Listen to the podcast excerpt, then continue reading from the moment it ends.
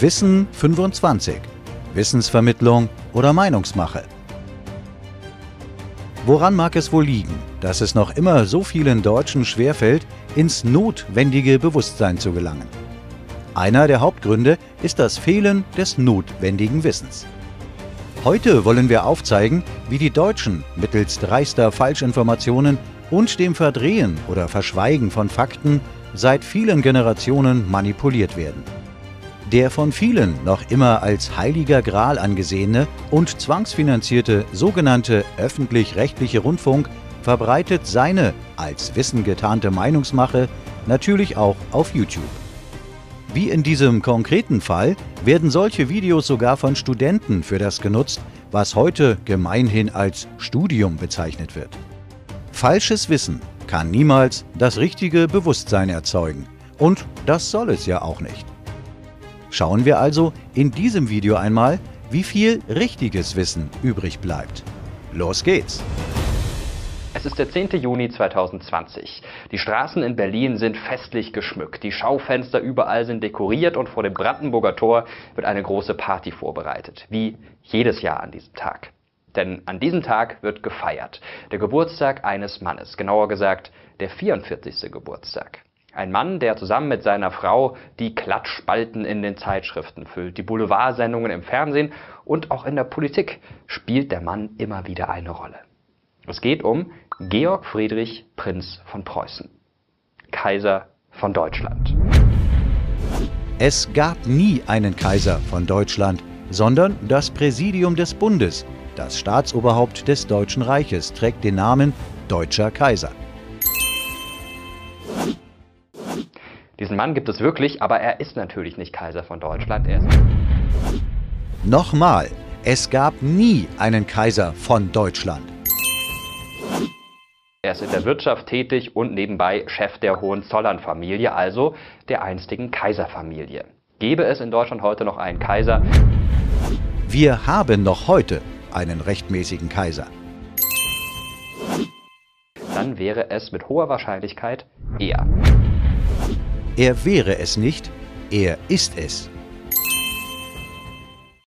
Und es gibt tatsächlich auch unter euch einige, die sich wieder einen Kaiser wünschen. Unter meinem Video über die royale Familie in Großbritannien, ich habe darüber ein Video gemacht, das ihr oben auf dem i findet, haben einige von euch geschrieben, wir brauchen auch wieder einen Kaiser, es wäre gut, wenn wir wieder so jemanden hätten und so weiter und so fort. Aber die Frage ist natürlich, geht das überhaupt? Ja. Und wie wäre es denn gewesen, wenn wir heute noch einen Kaiser hätten? Wäre das wirklich so toll? Genau diese Fragen beantworte ich jetzt.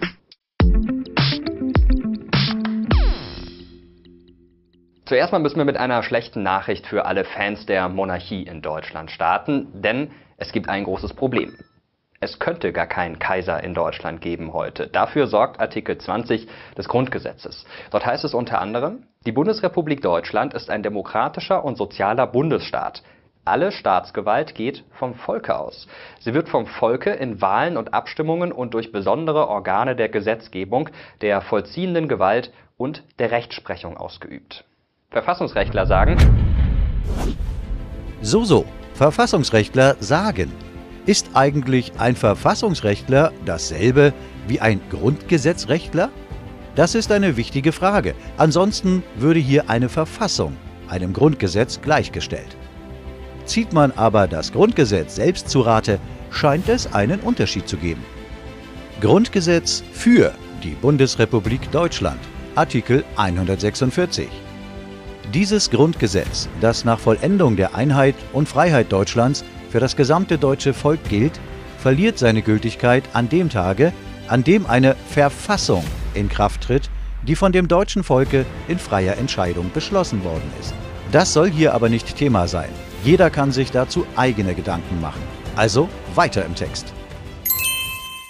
Wegen dieses Artikels, wegen Artikel 20, kann es niemals in Deutschland den Schritt von einer parlamentarischen Demokratie, wie wir sie jetzt haben, hin zu einer parlamentarischen Monarchie geben. Das Deutsche Reich, Kaiserreich, ist keine Monarchie. Weder eine parlamentarische noch eine konstitutionelle. Das Deutsche Reich ist ein föderaler Bundesstaat, bestehend aus 20 konstitutionellen Monarchien, zwei absoluten Monarchien, Mecklenburg, und drei Republiken, Hamburg, Bremen und Lübeck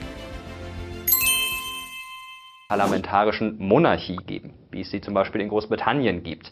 Dieser Artikel kann auch nicht einfach geändert werden, denn er ist geschützt durch die sogenannte Ewigkeitsklausel.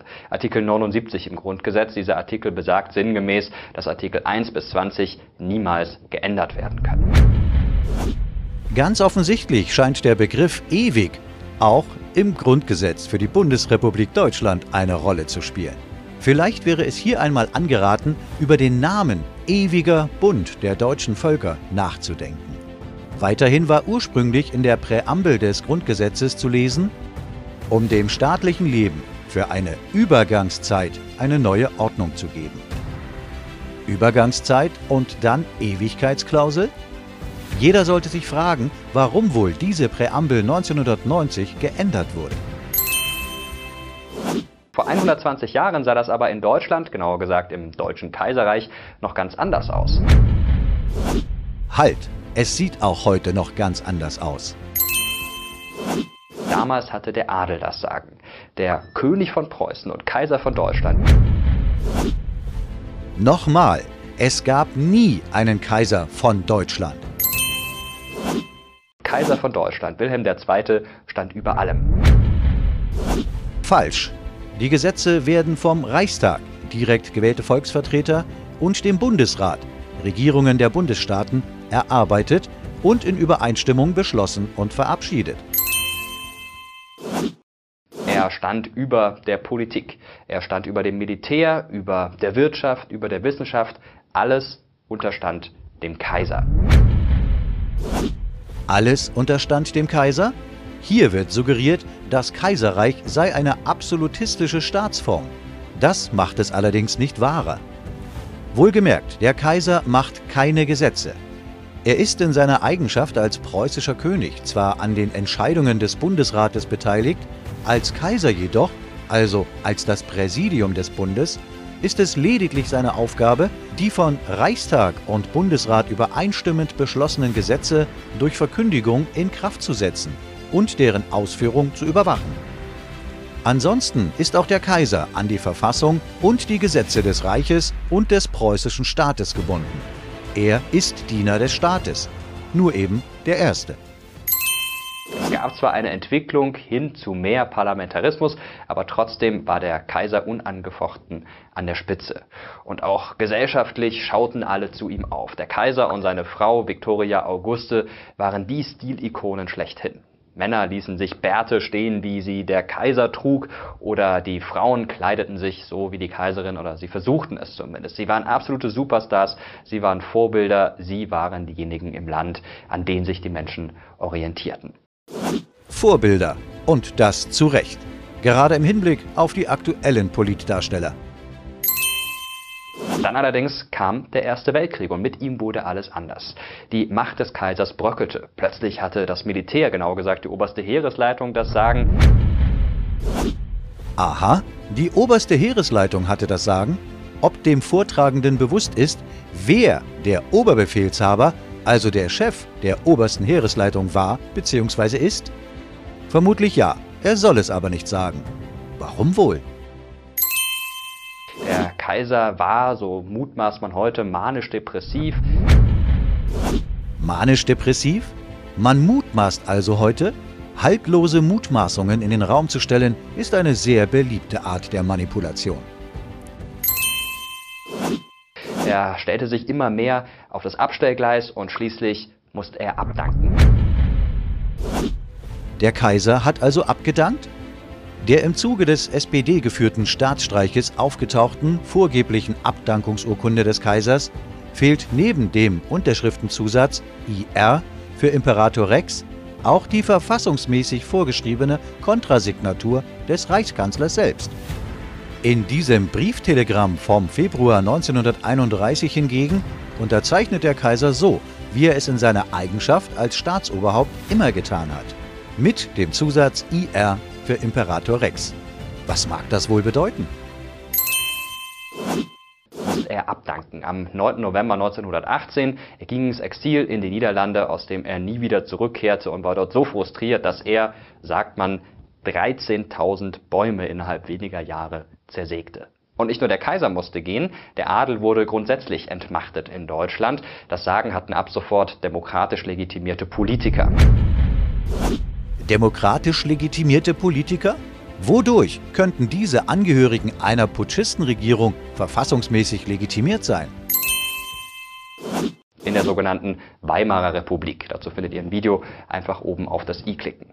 Als dann 1933 die Nationalsozialisten an die Macht kamen, die Demokratie beseitigten, hatte der Kaiser kurz Hoffnung, dass er wieder zurückkehren dürfte, aber die Nazis gaben ihm sehr schnell zu verstehen, nein, wir wollen keinen Kaiser, bleib dort, wo du bist. Richtig. Die Nationalsozialisten hatten nichts mit dem legitimen deutschen Staatsoberhaupt am Hut. Das haben sie übrigens bis heute nicht. Es geht das Gerücht, dass der nationalsozialistische Geschäftsführer des staatsrechtlich nicht legitimierten Konstrukts Weimarer Republik Adolf Hitler den Kaiser im Exil besuchte und gebeten haben soll, vom Kaiser zum Reichskanzler ernannt zu werden. Laut Artikel 15 unserer rechtsgültigen deutschen Verfassung wäre der Kaiser dazu auch in der Lage gewesen. Jedoch ist dies nicht geschehen. Der Kaiser war sich natürlich darüber im Klaren, dass eine solche Ernennung die nationalsozialistische Staatssimulation in die legitime völkerrechtliche Nachfolge des Deutschen Reichs des Kaiserreichs gebracht hätte. 1941 starb Wilhelm II. dann schließlich im Exil. Tja, und auch heute, das wisst ihr natürlich, haben wir keinen Kaiser. Falsch. Wie das Bundesverfassungsgericht regelmäßig festgestellt hat, existiert das Deutsche Reich auch heute noch und ist weiterhin rechtsfähig. Also haben wir auch heute noch einen Kaiser. Er ist das legitime Staatsoberhaupt des seit dem Putsch von 1918 handlungsunfähig gemachten Völkerrechtssubjektes Deutsches Reich. Es gibt immer noch Adlige, die haben schicke Titel, haben vielleicht auch noch Geld, weil sie Ländereien und andere Dinge besitzen, aber politisch haben sie nichts mehr zu sagen. Die Hohenzollern-Familie, also die einzige Kaiserfamilie, gibt es immer noch, aber deren Chef hat überhaupt keinen Einfluss auf die Politik. Vollkommen richtig. Warum auch sollte sich der Kaiser mit den Politinszenierungen der Germany-Verwaltung beschäftigen? Wäre er Kaiser, wäre das natürlich ein kleines bisschen anders. Noch einmal, er ist Kaiser und es wird anders, sobald die Deutschen das wollen. Und genau darum soll es jetzt auch gehen. Die Frage ist, hätte alles anders kommen können? An dieser Stelle wollen wir abbrechen, denn es ist niemals zielführend, über Was wäre wenn Fragen zu diskutieren. Es steht natürlich jedem frei, sich das Originalvideo weiter anzuschauen und damit Zeit und Energie an unwichtige und nicht zielführende Dinge zu verschwenden. Vielleicht hören wir uns aber noch das Ende des Originalvideos an, denn wie wir aus der Psychologie wissen, bleiben gerade die letzten Sätze bei den meisten Menschen besonders hängen. Und prompt ist dies zum Abschluss zu vernehmen. Und direkt darunter ein Video über den Untergang des Deutschen Kaiserreichs. Den gab es ja in der Realität. Nein, den gab und gibt es eben nicht. Hier verweisen wir auf unser Wissen ist eine Hohlschuld Video Teil 14 Bundesverfassungsgericht und das Kaiserreich. Was tun also die zwangsfinanzierten Staatsmedien auch auf YouTube?